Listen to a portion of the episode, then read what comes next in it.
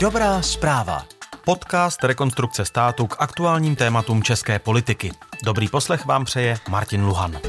Jeden z největších individuálních dárců v České republice, měřeno objemem darovaných peněz, Martin Vohánka, založil v roce 1995 společnost dnes pojmenovanou Eurovac, která, když to řeknu velmi zjednodušeně, usnadňuje život kamionákům, umožňuje platit, tankovat, spravovat vozový park a tak podobně. Jeho služby tedy využívají klienti zhruba ve 30 zemích Evropy, Asie a Blízkého východu. A jaký je jeho pohled na filantropii a politickou situaci u nás, to uvidíme teď, uslyšíme to v dobré zprávě, ve které je Martin Vohánka hostem. Dobré ráno. Dobré ráno. Nejprve vzhledem k aktuálním eh, událostem eh, Eurovac vstoupil na londýnskou burzu, což je pro vás předpokládám velký obchodní úspěch, tak k tomu vám chci pogratulovat. Martin, musím vás poupravit, eh, ten vstup jsme oznámili, ale ten proces ještě není dokončen, jo? takže Aha. tam je takové období třech týdnů, kdy je to velmi napínavé, kdy záleží ještě na uh, dalších okolnostech, jako je nálada na trzích a podobně, takže, takže ještě, ještě nemůžeme říct hop, ale blíží se to. Hmm. Takže vám teď držíme palce, je to tak? Ano, ano, děkuji, děkuji moc za to.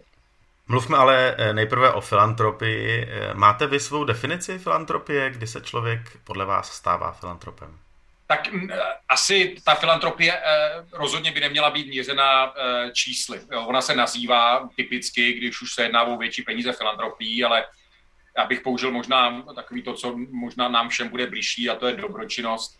A to je zkrátka, když eh, vyjdeme za hranici našeho běžného osobního života, za tu bublinu těch našich typických nejbližších vztahů a zajímáme se víc o okolí a pomáháme. A to může být různou formu. Jo? Samozřejmě od financí, přestože někde fyzicky pomáháme, angažujeme se v některých spolcích dobročinných, může to mít jinou formu, takže asi, asi takhle bych nazval nebo zobecnil hranici dobročinnosti. A co vás přivedlo k dobročinnosti? Já jsem eh, vždycky cítil, už když to reflektuju, už na základní škole jsem cítil nějaký zájem o širší dění, eh, řekněme ve třídě, ve škole, ve skupině, na pionýrském táboře, kde jsem vyrůstal ještě před revolucí. A eh, tady to se začalo nějakým způsobem posilovat, řekněme i v pozdějším věku a když jsem vlastně už firmu dostal do určité úrovně, do určité hodnoty, tak jsem najednou zjistil, že eh, eh, vytvářím určitou nadhodnotu eh, a že by mělo smysl se podívat okolo, jestli ty prostředky by nemohly pomáhat i jinde, než mě osobně a, a, mé rodině. A, a, takže ty dvě věci se potkaly, nějaká, nějaká hm, přitažlivost nebo řekněme zájem o okolní dění, o, o společnost, o její soudržnost, o, to, o kvalitu života ostatních a současně možnosti, který Eh, samozřejmě v čase díky mm, úspěšnému podnikání, tak mé možnosti finanční rostly, takže ty věci se hezky potkaly a tak vlastně jsme začali, a na základě toho jsme začali podporovat celou řadu projektů. U vás je situace možná poněkud eh, specifická, protože vy skutečně přistupujete k filantropii velmi systematicky. Máte i eh, nadační fond při firmě. To také mělo nějaký svůj takovýhle vývoj, nebo jak třeba dlouho trvalo, než blíž k sobě vůbec vznikla. Eh, máte pravdu, že eh, v jednu chvíli jsem si uvědomil, že je potřeba eh, aktivity, které dělám v oblasti filantropie nebo dobročinnosti, profesionalizovat. A myslím si, že to je takový poznání nás všech, vlastně celé té společnosti, že můžeme mít dobré úmysly. To, co je základ, je vlastně to srdíčko, jak by, jak by se řeklo. Ale současně, pokud není doplněno i tím ráciem, i tím i tím racionálním přístupem, eh, profesionalizovaným, tak ten efekt eh, té naší snahy nemusí být tak dobrý. Takže eh, to zkrátka ten objem prostředků už nabil takové míry, že jsme si řekli, hele, musíme k tomu přistupit zodpovědněji, profesionalizovat, postavit subtilní, ale přesto aparát, který dokáže dobře komunikovat s projekty, dobře je zhodnotit, um, aby jsme se lépe rozhodovali, uh, kam alokovat prostředky, aby jsme i pomáhali se zpětnou vazbou uh, těm jednotlivým podporovaným organizacím či jednotlivcům, aby se mohli zlepšovat. A k tomu všemu ta profesionalizace nepochybně vede. Kde si k tomuhle berete vzory? Kde berete inspirace třeba k tomu, jak má fungovat, eh, jak má dobře fungovat nadace? Stačí na to Česká republika nebo musíte sahat do zahraničí? Tak eh, první kroky, které eh, u mě vedly, byly samozřejmě už u založených etablovaných nadací, kde jsem se nachytřoval, nejdřív jsem zjišťoval a vůbec jsem si formoval myšlenky.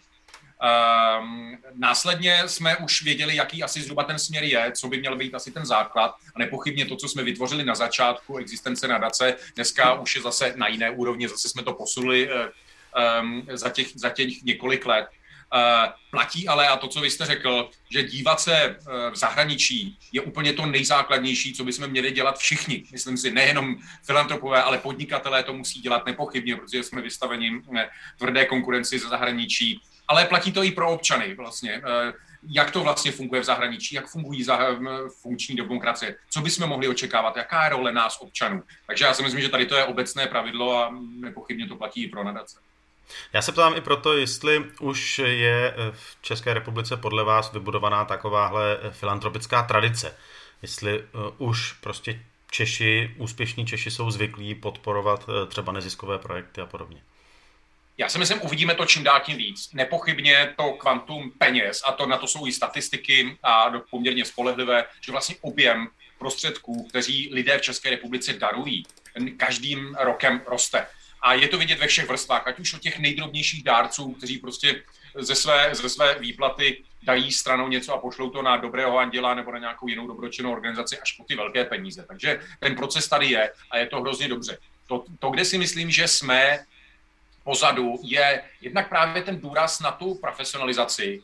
Eh, někdy cítím od podnikatelů, že mají takový jakoby pocit studu nebo určitou bariéru a říkají si, no tak když dávám na dobročinné účely, tak to musím zařídit já osobně a musím dát peníze přímo a zapomínají na to, že vlastně pokud by investovali právě i do té zprávy a do té chytré administrativy, že by vlastně ten eh, dopad mohl být, mohl být větší. Takže myslím si, že zaostáváme eh, trochu v té, v té profesionalizaci. Ale opět to přijde. Vidíme to, děje se to, je to postupný proces. A druhá věc, kde si myslím, že zaostáváme, a eh, to souvisí obecně s kapitálovou vybaveností podnikatelů, s um, bohatstvím domácností, že pořád ty částky, které dáváme relativně k tomu, co vidíme na západě, nebo samozřejmě v extrému uh, v Americe, jsou jenom zlomkem. Ale opět, to je něco, co potřebuje čas. Ta země musí postupně zbohatnout po tom komunistickém šoku um, a to se neděje prostě za pár let. To jsou skutečně dlouhé dekády, mnoho, mnoho generací, než, než uh, se budeme moci i v tomto ohledu srovnávat. Podle jakých hodnot uh nebo podle čeho zkrátka se řídíte, když vybíráte, kam investovat své peníze? Tak eh, nepochybně to musí být v souladu se strategií. Každý, ehm, který něco dělá pro druhé, tak eh, musí, aby to bylo funkční, udržitelné, tak tam skutečně musí být nějaký vztah k tomu tématu. Jo. Takže ehm, v tom našem případě je to formulovaný strategií eh, nadace a musí to zkrátka zapadat do té strategie. Eh, musím eh, v tu, současně říct, že to vlastně znamená, že musíme více jak 80% ehm, žádostí odmítat, eh, protože zkrátka nezapadají a nemůžeme mít aspiraci, a to by bylo zase špatně myslet si, že zachráníme svět. Takže i umět říkat ne je součástí dobročinnosti a filantropie. Takže když už si teda ujasníme, že ano, to je, to je vlastně zapadá do toho, co bychom chtěli dělat, pak se samozřejmě tážeme. Asi očekávatelných věcí jak ta organizace nebo ten jednotlivec eh, je přesvědčivý eh, ve smyslu toho garance, že ten efekt skutečně bude dodán, co předvedl do teďka, jak má tu svoji strategii eh, zamýšlenou, rozmyšlenou, jakým způsobem měří ten dopad, jak je, jak je, nebo není to profesionální, jak to téma je závažné.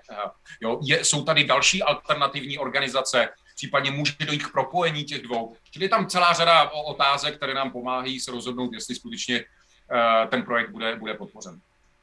A celkovou strategii byste ještě trochu nastínil. Já samozřejmě mám přehled o tom, že podporujete eh, například rekonstrukci státu nebo nadační fond nezávislé žurnalistiky, ale eh, jaká je tedy strategie vaší nadace? Víte, ono to vychází z jakési cost-benefit analýzy a to je něco, co si přináším z podnikání. Eh, a pojďme malinko do historie. Jo.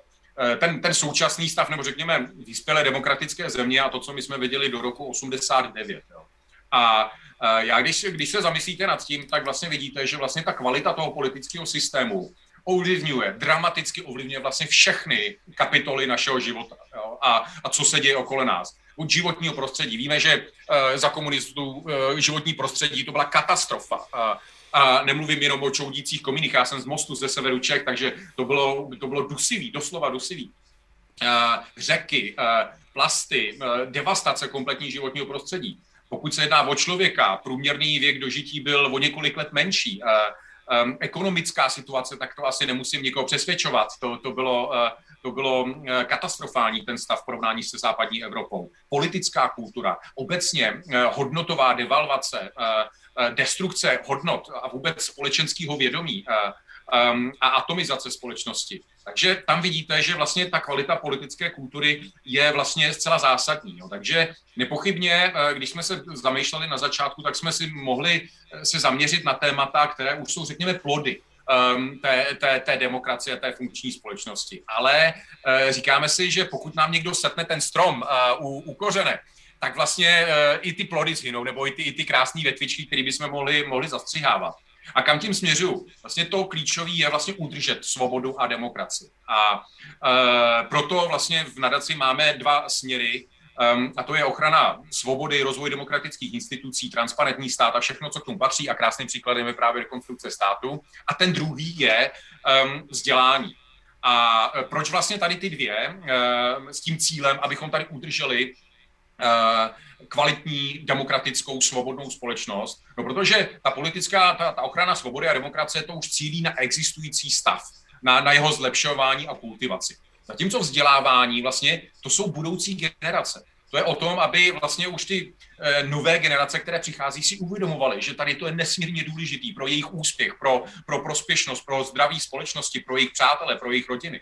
A k tomu, eh, a to je samozřejmě ten správný čas, ten formativní věk, kdy vlastně to dítě, eh, student, žák, vysokoškolák vlastně dostává a hltá vlastně ten svět, tak to je ten správný okamžik, kdyby měl dostat tu možná co nejširší, nejrobustnější výbavu na to, aby vlastně to, ta poptávka tam jasně, jasně eh, se vrila do paměti, co je dobře, co není špatně, co je špatně, že vlastně demokracie je pro nás důležitá a proto vlastně ovlivňuje, proto je to ten druhý směr a to je vzdělávání, respektive transformace vzdělávacího procesu.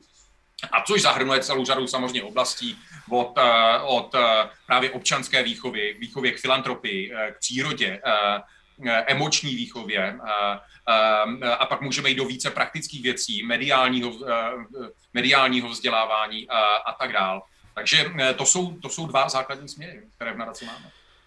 Tomu druhému směru, eh, a tím myslím vzdělávání, bych se ještě rád doptal, ono je to přece ale eh, úkolem státu. To je vzdělávání je věc, kterou eh, zajišťuje prostě stát každému českému občanovi. Takže v tomhle případě máte pocit, že je třeba pomáhat tomu státu, podporovat nějaké neziskové organizace, které třeba suplují nějakou složku, kterou zanedbává? Ne, skvělá otázka. Jo. Nejdřív to zobecním a pak se vrátím ke vzdělávání. Ono obecně, jo. jedno to neblahé dědictví komunismu je to, že vlastně eh, vytvořil představu, že je tady jasné dělítko a pevné dělítko mezi občanem a státní institucí. Že vlastně občan se nemá zajímat o to, co instituce eh, dělá a pouze jak si trpně konzumovat výsledky eh, práce institucí. A to je samozřejmě dramatická chyba.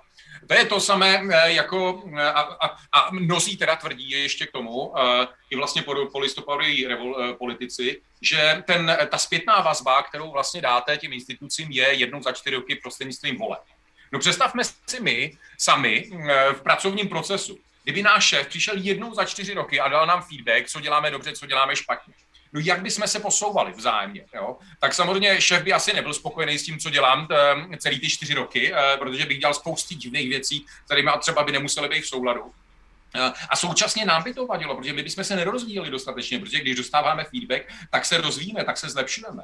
Takže zredukovat to skutečně jenom na volby je samozřejmě dramatický omyl. Takže vlastně občanská angažovanost je mimo jiné, a to má hrozně důležitou funkci, a to je feedback vlastně státní zprávy a instituci. Jo. Je, to, je to feedback v různé formě, ať už to děláte špatně, co děláte dobře, ale je to i návodný feedback. Co byste mohli zlepšit? Jo. Je to expertíza, kterou vlastně občanský sektor může a musí předávat vlastně eh, státním institucím. Mimo jiné platí to i pro podnikatele. Pro boha, jak by se politik měl rozhodovat o všech možných aspektech ekonomiky, když přitom sám tomu vůbec nerozumí. Takže aktivní dialog, podnikání a, a a, a, politiky je jednou z těch nezbytných vlastně mm, koleček toho feedbacku mezi státní zprávou a, a řekněme tou, tou nestátní zprávou. Takže uh, vůbec rozhodně to, co bych rád zdůraznil, že dialog, eh, angažování občanů ve státních, vzhledem k institucím, jejich aktivní přispívání, ovlivňování, feedback,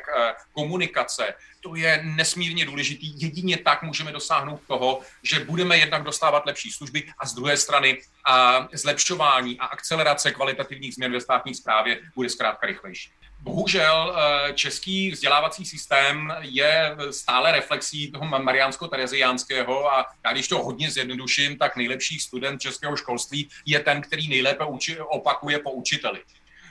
Uh, po učiteli, který se kdysi něco naučil za svých studentských let, eh, nedej bože před 30-40 lety, a to samozřejmě není úplně ta nejlepší výbava. To znamená, Eh, tady je samozřejmě spousty věcí, které je potřeba ve vzdělávací systému změnit a to primárně vzdělávání, zázemí pro učitele, eh, vzdělání, eh, vzdělání ředitelů, pomoci zřizovatelům škol, aby se lépe zorientovali. A to samozřejmě bude mít nepochybně dopad, pak kvalitativní dopad na, na, na a proto rozhodně je tady spousty organizací, kteří předkládají řešení, kteří pracují se státní zprávou, s různými úřady, s fakultami, a musím říct, že s tou mám velkou radost, protože vnímám tady, že už je tady poměrně velké momentum, jo? že už tady se naakumulovala dostatečně velká energie a schoda napříč, eh, napříč vlastně společností, že je s tím potřeba eh, něco udělat. Takže eh, já doufám, že uvidíme víc a víc výsledků v tomto ohledu a že